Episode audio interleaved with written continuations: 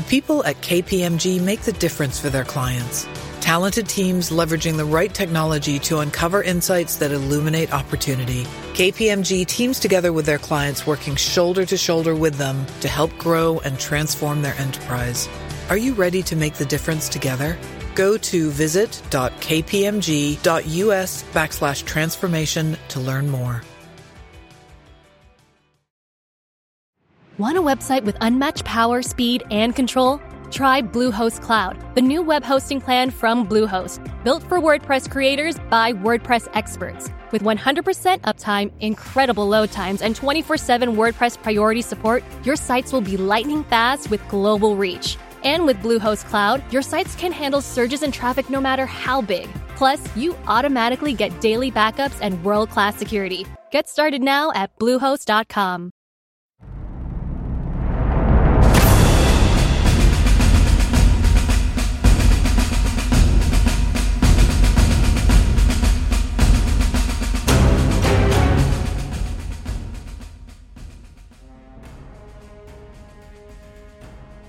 Hello and welcome to the Battleground Ukraine podcast with me, Saul David, and Patrick Bishop. After the excitement of the past two weeks, particularly the announcement that the West is sending main battle tanks to Ukraine, the news this week is lower key but still significant.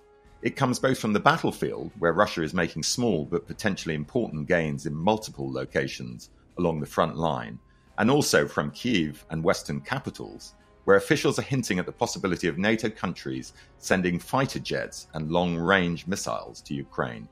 Well, the question of Russian advances and the impact this is having on Ukrainian morale is addressed by our guest and friend of the podcast, Julius Strauss, this week. The response to Julius's appearance on the podcast last week was so enthusiastic that we've invited him back again for a second week running to give us another dramatic account of life on the front line this time near Orikhiv in the Zaporizhia Oblast.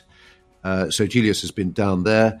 He also assesses the mood in Kiev, where he is now, and he offers some fascinating insights on Putin and what might lie ahead. But first, let's talk about those Russian advances, Patrick. Now, according to the respected Washington, D.C. think tank, the Institute for the Study of War, the Russians have recently made small gains in a number of places around Bakhmut, as we've been talking for many weeks, uh, and they've also occupied the settlement of Vodyain near Donetsk, Mykhilsky in the Zaporizhia Oblast, and are also putting pressure on Vuhledar and Orikhiv, uh, where Julius was reporting from. Also, both of those are in the Zaporizhia Oblast. So, what, Patrick, do you think is going on? Is this a cunning Russian plan? Are they trying to keep the Ukrainians off balance before launching their much anticipated spring offensive? Or is this just a question of throwing men at the problem in a scattergun approach in the hope they'll get a morale boosting victory somewhere?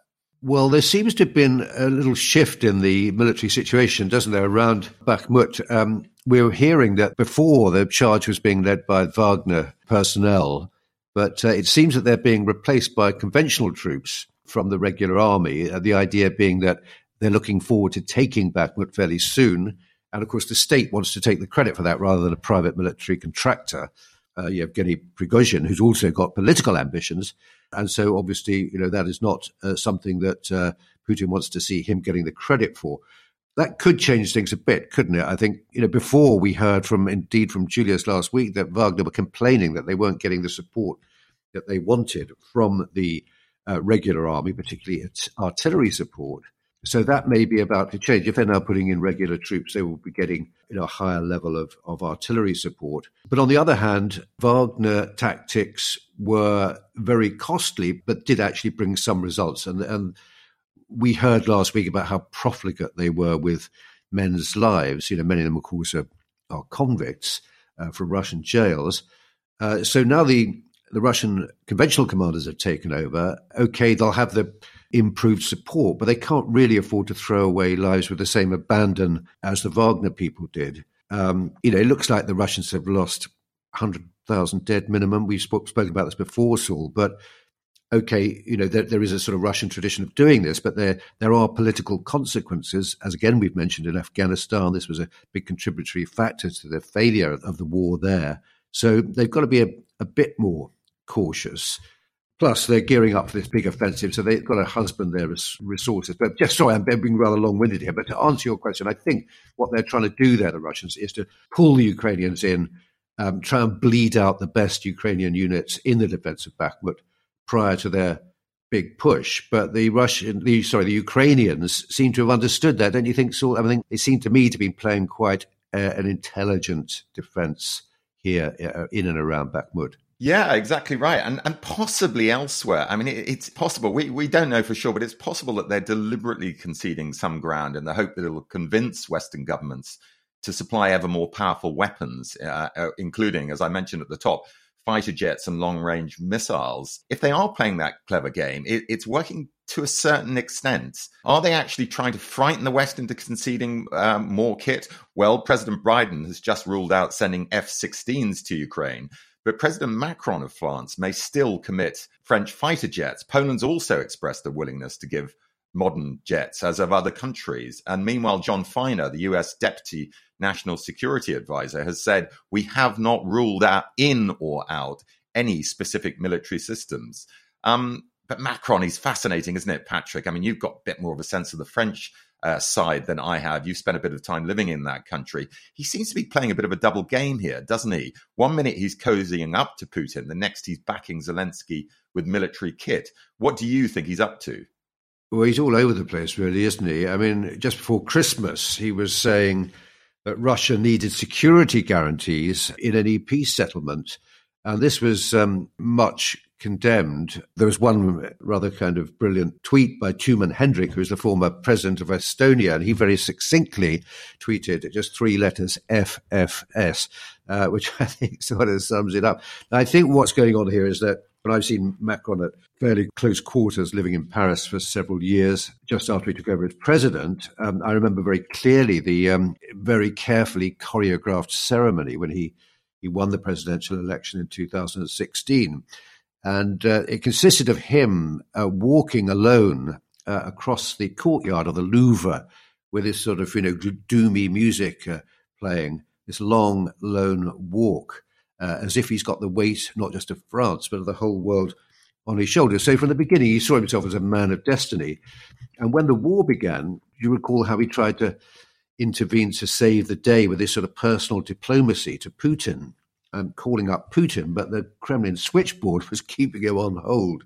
And it turned out that Vlad wasn't in a listening mood. But he still, I think, hankers after the role of a sort of diplomatic superman who can swoop in, save the day, under the illusion that this is a situation that can be resolved by conventional power brokering. I, I just don't think it can. But it does sort of play to an an old French theme, doesn't it? I mean, we've seen um, this before. You'll recall de Gaulle's behavior in the Second World War, Saul.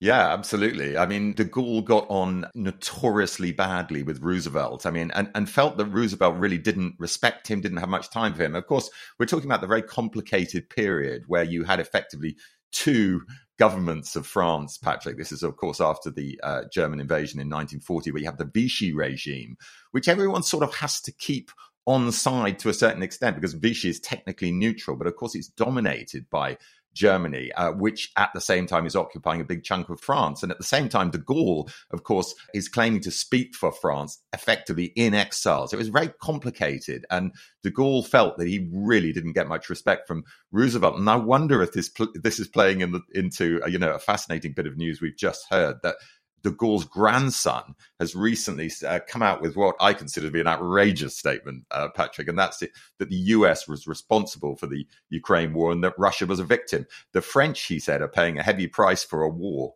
provoked by the US to turn Europe into a vassal. Yeah, this isn't really a un- particularly uncommon view in, in France. I've been reading some of the comments in the Figaro and, uh, you know, there, there, seems to be a school of thought that says that, that we really did sort of bring this on by sort of NATO expansion, etc. But again, it's part of this, you know, historical sense that France is separate. It can never really throw its weight behind, particularly America.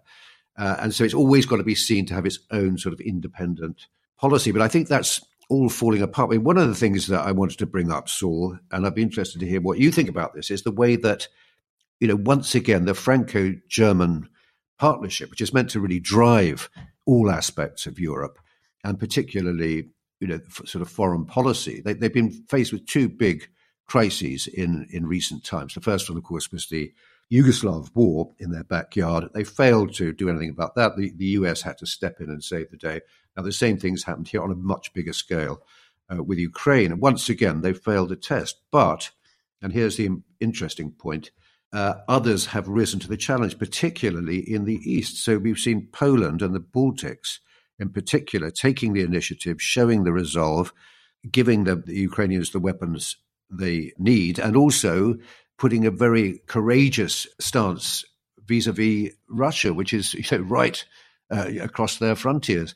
So it seems to me we might here be looking at a, a kind of shift in power inside the EU with the kind of center of gravity moving eastwards. Do you think there's anything in that? Yeah, I do think there's something in that. And what, what's also fascinating is that those powers you talk about, the Baltics, but also we're including now the Nordics who are looking to uh, join NATO, are spending a lot of money on their military. I mean, Poland in particular has got a really effective military. So what you're getting a sort of shift not only a potential political shift, but also a military shift to the east. And, and this, of course, is a problem for Russia because these guys, as you say, are on their border. But it's not a coincidence that that's it's happening now because they see an existential threat um, represented by Russia in a way that Germany, frankly, and France still do not. Now, I mentioned before that Biden has said no to jets going to uh, Ukraine.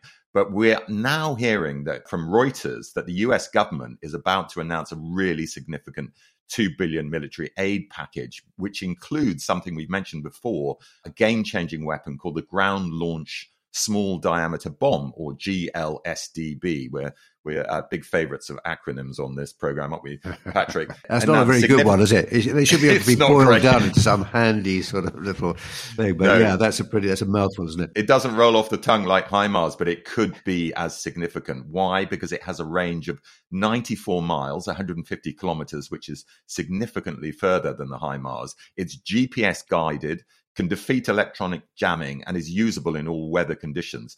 It also, and here's the interesting bit, has small folding wings that allow it to glide more than 100 kilometers if dropped from an aircraft and hit targets as small as three feet. That's one meter in diameter. Wow. Its key use, of course, Patrick, is going to be against the ammunition depots, command centers, and troop concentrations that the Russians have moved back beyond the range of HIMARS well, it'd be nice if it got there sooner rather than later. This is always the problem with what's going on now, isn't it? Um, in that all this stuff sounds great, but uh, if the Russians do go on the offensive in what the Ukrainians are saying, it could be a couple of weeks, uh, and certainly within a couple of months.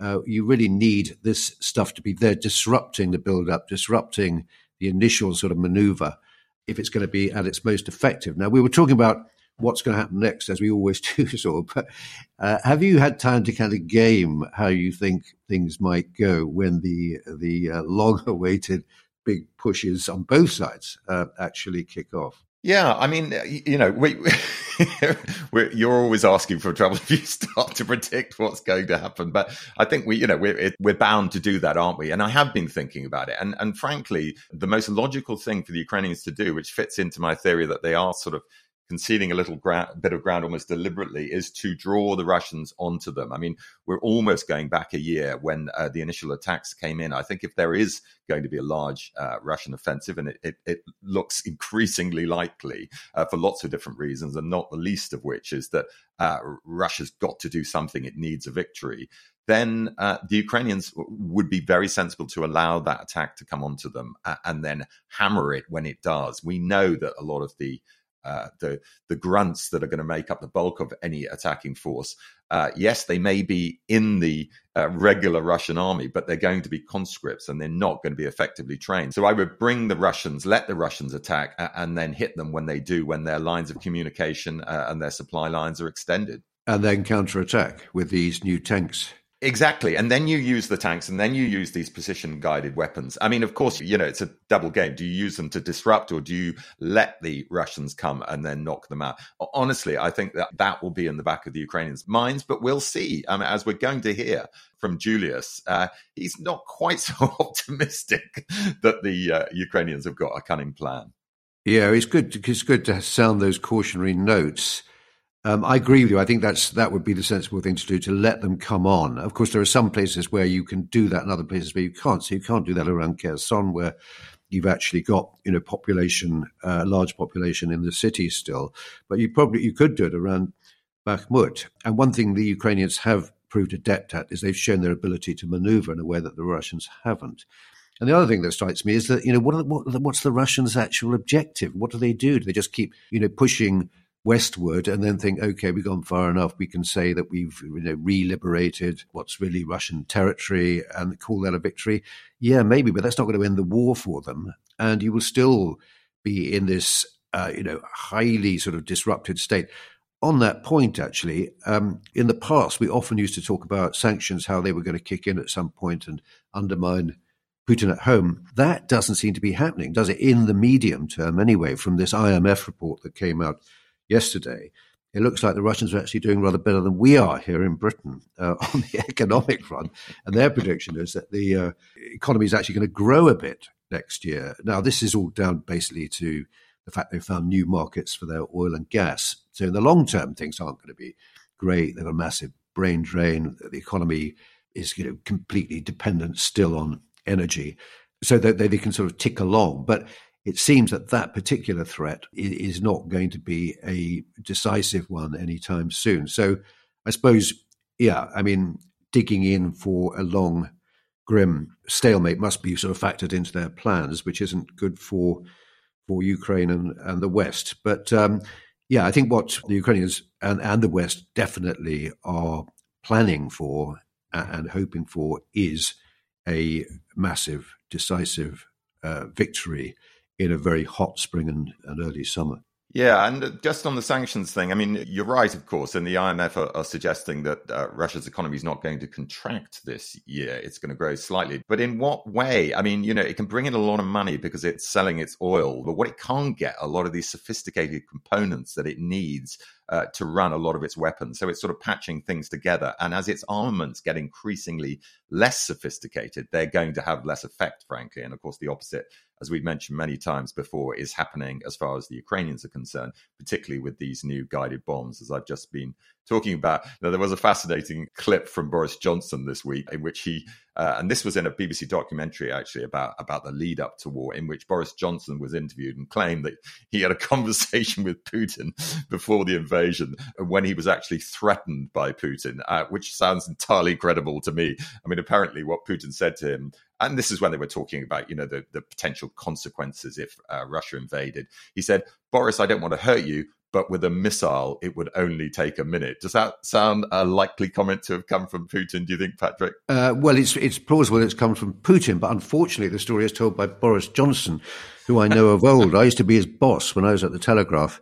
Uh, he was in Brussels, and I often used to uh, have to deal with him there. Also, I was Paris when I was Paris correspondent, we both covered the um, was it 2003 Maastricht Agreement referendum, and so I've seen him up close as a journalist, and I wouldn't trust him as far as I could throw him. So. Um, I'm afraid that you know if you're going to choose between great liars of the world, there's not much in it between Boris Johnson and Vladimir Putin. So great story, but uh, not sure how true it is.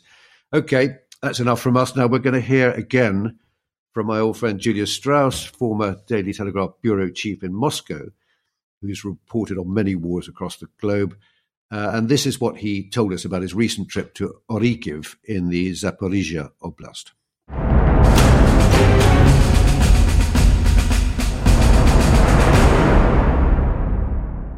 Julius, welcome back to the podcast. Thanks very much for, for joining us again.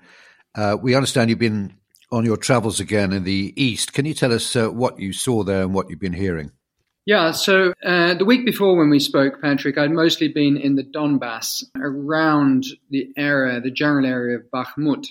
What I decided to do this week was go a little bit further south.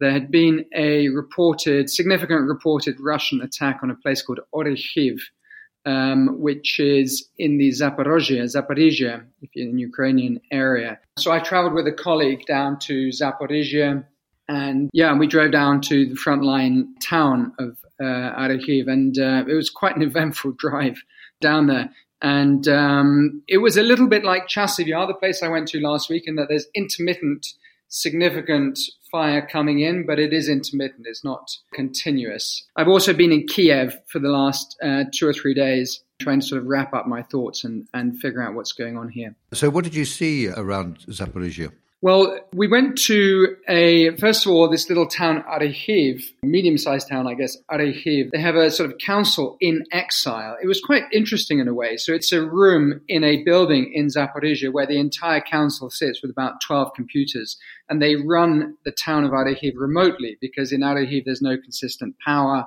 So they have this sort of satellite administration.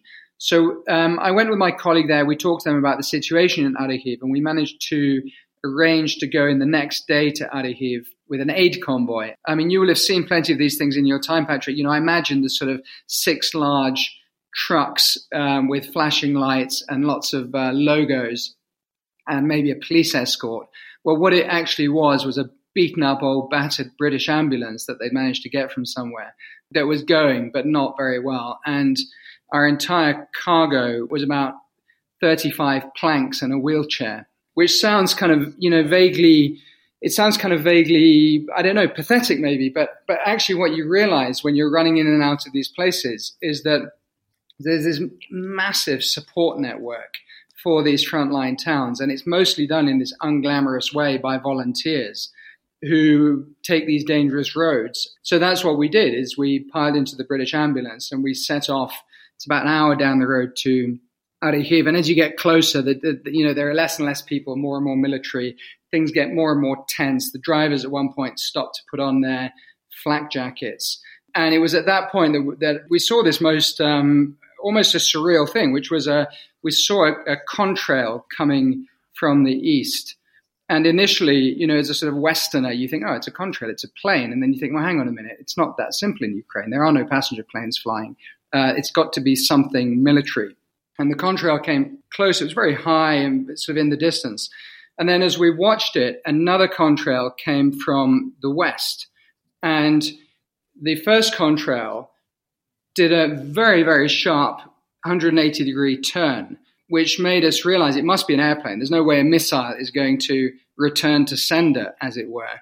So this, the plane did a very, very sharp turn, and then you slowly watch the two contrails come together. And the contrail of the missile caught the plane. It caught up with the plane, and you saw both contrails disappear. And then this sort of billowing, not, not exactly a billowing of smoke, but a sort of a, a, a billowing white contrail in its place. And you realize that what had happened is the plane had just been shot down by a Ukrainian missile. And for a few seconds, we just sort of stood there in disbelief that this is what it actually looks like from the ground at a distance. Um, so that was just, uh, it gave us a little insight a tiny insight really into you know what's happening above, what's happening up in the air as well. Can you tell us what you think the Russians are actually up to at the moment? I mean, from a distance, it seems a bit pointless, this constant battering away. Is there any kind of military purpose to it, do you think? I think there is a military purpose. And I think actually, if you talk to the Ukrainians, they're a bit more worried than they sometimes let on. Because what seems to be happening is that everybody agrees that there's some kind of spring offensive coming from the Russians and perhaps from the Ukrainians as well. And they think it's going to be in February, perhaps March. And so both sides are kind of positioning for that offensive. But what the Russians are doing in the meantime is they're not allowing the Ukrainians to set up properly. They just keep pushing and pushing and pushing. They're still pushing around Bakhmut. They were pushing in this little place I just mentioned, uh, and now they're pushing hard in a place called Vuhledar, which is sort of on a, it's sort of between the Zaporizhia and the Donetsk front. And what this is doing is it's forcing the Ukrainians to fight continuously and not really giving them any breathing space, not giving them time to reposition properly, not giving them time to sort of sharpen their knife for the next fight. And this seems to be the tactic. It's, it's, you know, every day it's somewhere else, but it's significant. And there's also a sense that you know, now that we know that the tanks are coming, that the Russians have a sort of a window between now and when those tanks become fully deployed, although, of course, we don't know exactly what difference the tanks are going to make until they are deployed. But there's this sense of a window. So the Russians are sort of stabbing and jabbing and stabbing and jabbing at different points on the front right now, so that when the push does come, the Ukrainians are not going to be sharp. Then they're going to be off balance and they're going to be stretched and morale is not going to be what it could be. They're not allowing them to breathe, basically, in the run up to this expected offensive. That's the general feeling here. You've been back in Kiev and obviously had your ear to the ground there. You know, the, the news that uh, the tanks were were going was greeted over here as being a huge event, a huge game changer, which at first sight it, it looks like. Is that how it's being regarded there? Um, there's a whole combination of different viewpoints here, or the whole a whole variety of different viewpoints here. I think it's definitely good news. It's definitely good news. I mean, the idea that hundreds of Western tanks are going to turn up, but it's a little bit like the discussion ahead of the HIMARS. You know, we don't actually know how important it's going to be. Now, I think the HIMARS turned out to be very important. Um, we don't know if the tanks are going to have the same effect. You are more of a military expert than I am, Patrick, but you know, on the offensive, tanks would certainly seem to be extremely valuable. In a defensive role, they obviously have some value, but that is sort of less known. It's a less known capacity. Um, the other problem is going to be that given that the Russians are attacking on so many different points along this long front line, it's difficult to know how this sort of you know how how the backup systems are going to work, how the how things are actually going to work in the field. So yes, people are happy. People are very happy that the tanks thing have, have, has moved. Does it mean that they're optimistic of a sort of short term victory against Russia? No, I, I definitely don't think so. What about the timing? I mean, it would seem that the Russians really have to go sooner rather than later. The longer they wait, the more effect these tanks are going to have. Uh, crews trained up, supply lines properly in place, all the rest of it. So, in a way, that kind of gives Ukraine the advantage, doesn't it? Perhaps. It's very difficult to measure how exhausted the Ukrainian military is. Um, morale is high, but there's been a lot of fighting. A lot of soldiers are tired. A lot of soldiers have been killed, and we don't really have a good sense because every time you get a bit of this, it's it's you know it's one small data point on a on a very long front line. It's also difficult to measure how effective the new Russian forces are going to be when they really start pushing. I think what we're seeing at the moment is, you know, after that not euphoria, but that sort of idea that the Russians would get tired, the Russians would run out of equipment, the Russians would eventually stall, is you're getting a slightly different sense now, and it's not quite as optimistic on the Ukrainian side, which is that the Russians really are in it for the long haul and they're just going to keep going. And so we've talked about this for a long time, this war of attrition, but it really does seem to be, seem to be coming that. And the Russians are still taking land. I mean, they've just taken tiny, tiny bits, but they've just taken another pocket north of Bakhmut. They've taken a tiny bit down by Orekhiv. They're, they're chipping away. It looks like they might take this town of Vuhledar, although who knows? Let's see how that works out. They're chipping away at bits of land. Um, so you certainly don't get the sense of any kind of Ukrainian breakthrough at the moment, of some kind of you know imminent Ukrainian success at the moment, barring something very unexpected politically in Moscow. What will happen in the next few weeks? I think that given the, the two timings that we're looking at, i.e., on the Russian side, you know, the expected spring offensive, and on the Ukrainian side, the deployment of these tanks, I think the Russians probably do have a window between the two. I mean, the Russians could be ready to roll pretty soon, within a couple of weeks, is is what I'm sensing. And I think it's going to take the Ukrainians longer to get those tanks into an operational position, certainly most of them.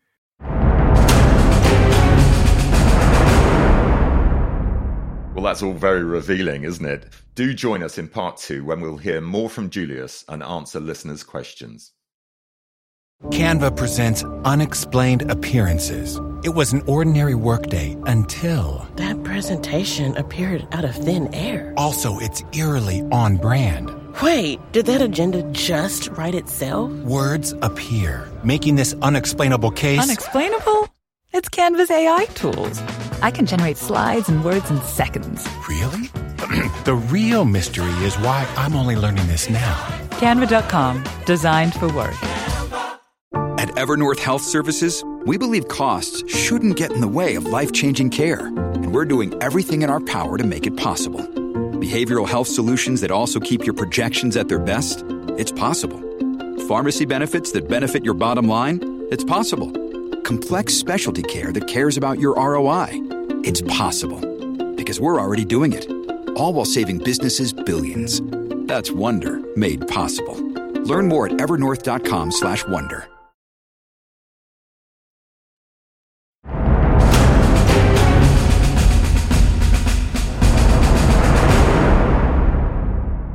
Welcome back. We're now going to hear the second part of our interview with Julius Strauss.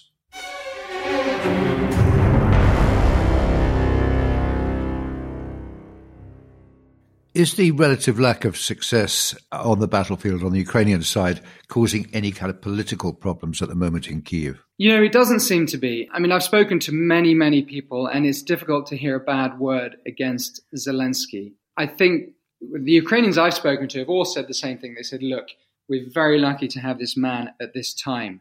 And when you look back at previous Ukrainian leaders, you can kind of see why. I mean, they're a pretty motley bunch going back to 1990 you know, all of them sort of caught up in various corruption scandals or compromised or whatever it happens to be, um, or just ineffective. So, in that sense, I think there's a feeling amongst Ukrainians that we really are lucky to have this man Zelensky. Things are about as good as they can be. But we're up against a really serious foe who does not have a track record of backing down. So, it doesn't mean we're going to win, it just means that this guy will give us our best shot. Now, there has been this big corruption it's not quite a corruption scandal, but there was a big sweep a few days ago where Zelensky fired a lot of people. He fired several of the governors of the frontline provinces. He fired, several deputy ministers. It's very difficult to know what's going on. It's very difficult. You know, the message is extremely controlled. Interestingly, the firings were broadly greeted as a sign that Ukraine is becoming less corrupt, or at least addressing its corruption most of the media coverage that I saw said, well, you know, well done, Zelensky. Finally, you're doing something about corruption. Um, but whether there's something else going on behind that is is very difficult to say.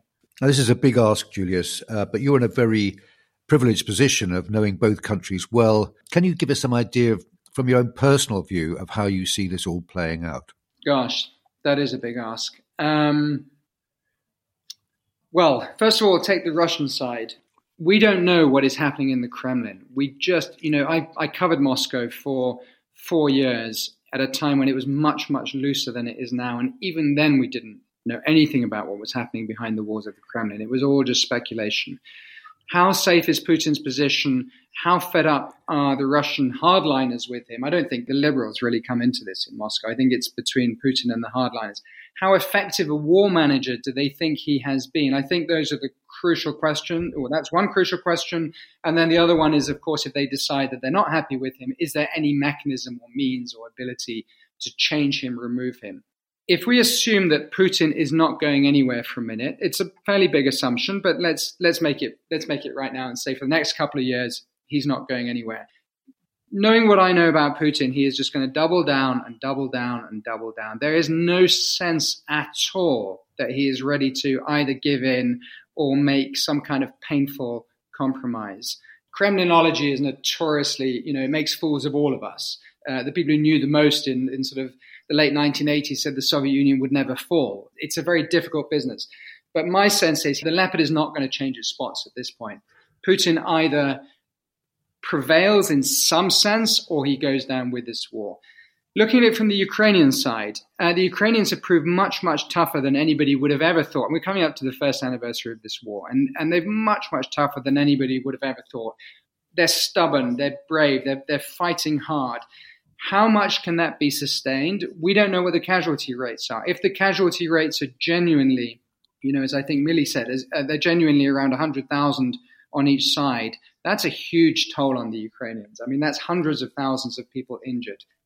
It's very difficult to get a sense because, of course, everybody you talk to can only talk about their minute little piece of experience on the front line of Bakhmut or Kharkiv or wherever it happens to be. It's very difficult to get a broader sense of what's going on. So, what would my predictions be? Big picture, it's difficult to see an early end to this war without a change in Moscow. I wouldn't really be able to go further than that, I don't think. That's a grim thought. Uh, what are you up to next? I understand you're um, you're heading for the mountains before a well, a kind of related but very fascinating aspect of your work. Yes, I had. Um, we spoke last week, Patrick, and I'd been out with the volunteers collecting Russian and Ukrainian bodies. There was a postscript to that, which was very sad, which was one of the young men I was with, a, man called Dennis, who was 21 years old, ran over a mine a few days later and was killed.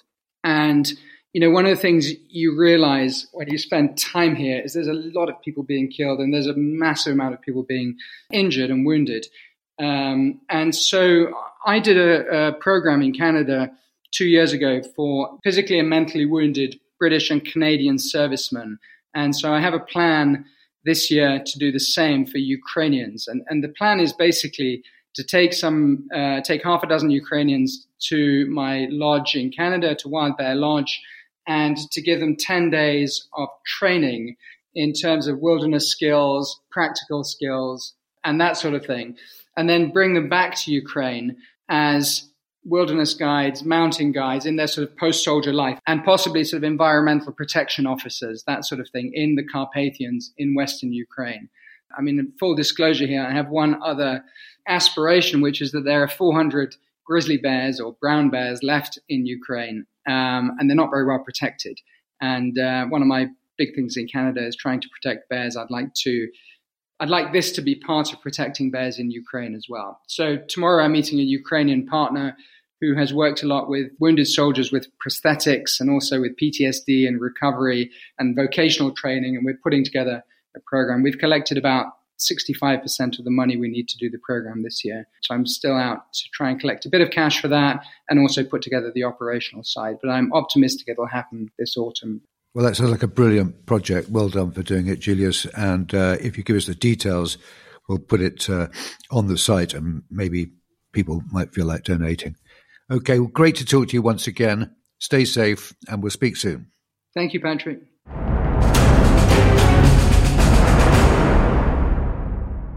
Well, once again, I mean, really fascinating and dramatic stuff. The description of uh, him actually witnessing the knocking down of that jet, Patrick. I mean, it's really quite incredible, isn't it? Um, but he said a lot of things that kind of surprised me a little bit. And the fact that he's there on the ground, uh, listening to people, you have to, uh, you know, g- give it a lot of credence. Uh, in particular, the point he made, uh, you know, we've been very optimistic about Ukraine, what it's planning and what it can do.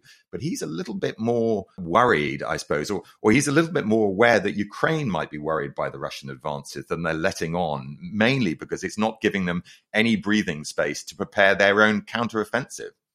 Yeah, I think that's right. I mean, as he mentioned last week, the casualty picture is not quite as rosy as it's been presented in the West, and they're obviously feeling the pain. Um, so, yeah, I think we should uh, we shouldn't get too carried away uh, about what's actually happening on the battlefield now and the way it's going to go.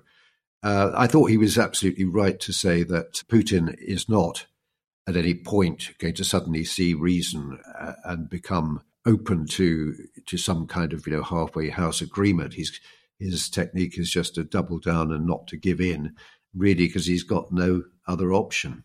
Yeah, that's right. And of course, you know, the, the other thing is that he thinks that Russia is about to launch its offensive possibly in the next couple of weeks. So, so we've really got to keep an eye on this, uh, haven't we, Patrick? What about the long term? Well, no early end to war without Putin's fall. But it was interesting that he kind of laid out the possibility. And after all, he's spent a lot of time in Russia, as we've already mentioned that he would not rule out the hardliners toppling uh, Putin. If he doesn't get toppled, this war is going to go on for a fair while. Yeah, I mean that's it's interesting that you know he who's been in Moscow for years uh, still doesn't feel confident that uh, he can make any sort of predictions about what's going on inside that very tight circle around Putin. They've they have managed to to keep that very opaque and very secret. Okay, it's now time for listeners' questions. And the first one is from Simon in Northumberland, who says, We've all been hearing a lot about tanks recently. I wonder if you could give us some historic examples of tank battles or the tactical use of tanks in combined maneuvers and what to expect from them in battle. Well, I think the simplest thing to start off with is, is what you know, Saul, about the, when tanks were first used uh, on the Western Front. I mean, that was quite a dramatic intervention, and it really did change the face of warfare, didn't it? Yeah, it's very interesting when they first uh, came into use in the First World War. And a lot of people believe that their first use was in 1917 in Cambrai. And that indeed was the first time they were used in any kind of mass sense. Uh, but they were actually originally used at Flers during the Battle of, of, of, the Somme. And their arrival on the battlefield uh, caused extraordinary effect on on the Germans because they weren't expecting them, of course, and they were able to advance on the the trench lines with impunity, with the sort of bullets just bouncing off them and artillery bouncing off them, and therefore they were able to make an extraordinary breakthrough. Uh, but the problem is it couldn't be sustained, and this is the interesting thing about tanks: is that yes, they can give you a breakthrough in an offensive sense, uh, but you need to support them with infantry and ideally with air power. And this principle still works today. I mean, we can think, of course, of the some of the huge tank battles, Patrick, of the Second World War, El Alamein, where they were used in conjunction with both of those things, particularly air power. I mean, one of the big game changers in the desert in 1942, Alamein taking place in October and November 1942, was the use of tactical air power by the British. The Desert Air Force got used to operating in conjunction with armor and infantry. And that's exactly, I think, what the uh, Ukrainians will be intending to do. And also what the Russians, of course, have tried to do and did do with a certain amount of success during the Second World War. Yes, indeed. Um, now, there's a, Frederick here in Oslo, Norway, raises an interesting point. He says, with the delivery of Challenger Leopard and Abrams tanks to Ukraine, he often finds himself thinking about the German offensive uh, citadel in Kursk in World War II. This is one of the great tank, the, the biggest tank battle ever, isn't, isn't that right, Saul? I mean, a massive, it's like a sort of sea battle, these great fleets of German and Russian tanks slugging it out around Kursk. Now, the, the Germans uh, were had very high hopes of their their new tanks there, and it didn't quite work out like that. It was a great Russian victory, and so he asks, "Are we overestimating the impact these new tanks will have in Ukraine. And I think there has been cautionary notes sounded, haven't there, um, about the fact that there are three tanks with three different supply chains, three different maintenance regimes, three different operational sort of sets of skills needed to to make them effective. Um, and I think that is a, that, that is a concern, isn't it? I mean, it's not ideal by any means. It's better to have the tanks than not have, have them, but uh, it will uh, create sort of significant complicating factors on operating them. Do you think that's going to be really a big issue in, in the upcoming battles, Saul?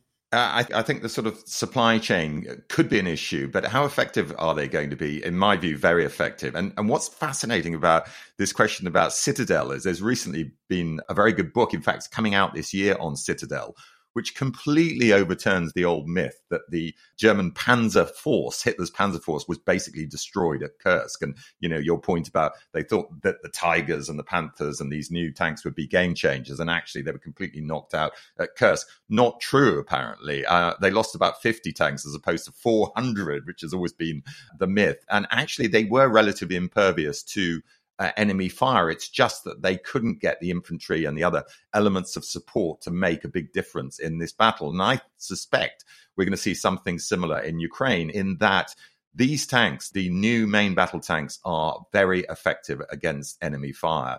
Now the Russians are saying, well, if we, if you, apparently there's a company in Russia, Patrick, that's uh, been offering cash if you knock out, if any Russians knock out some of these tanks. Well, good luck because they've got very, very effective armor. And you know, I'm not saying that they're, they're indestructible, but I think the Russians are going to be surprised at what they're up against. And last point to make about tanks, because we banged on about them for long enough, is that they are very effective both offensively and defensively. So, yeah, yes, it's going to take time for them to get into position. Uh, yes, the Russian offensive may come before that, but at some stage, they can be used to both blunt an enemy attack, but also to lead in conjunction with air power, possibly drones. Uh, but also infantry and attack themselves. So these tanks can and will be, in my view, very effective.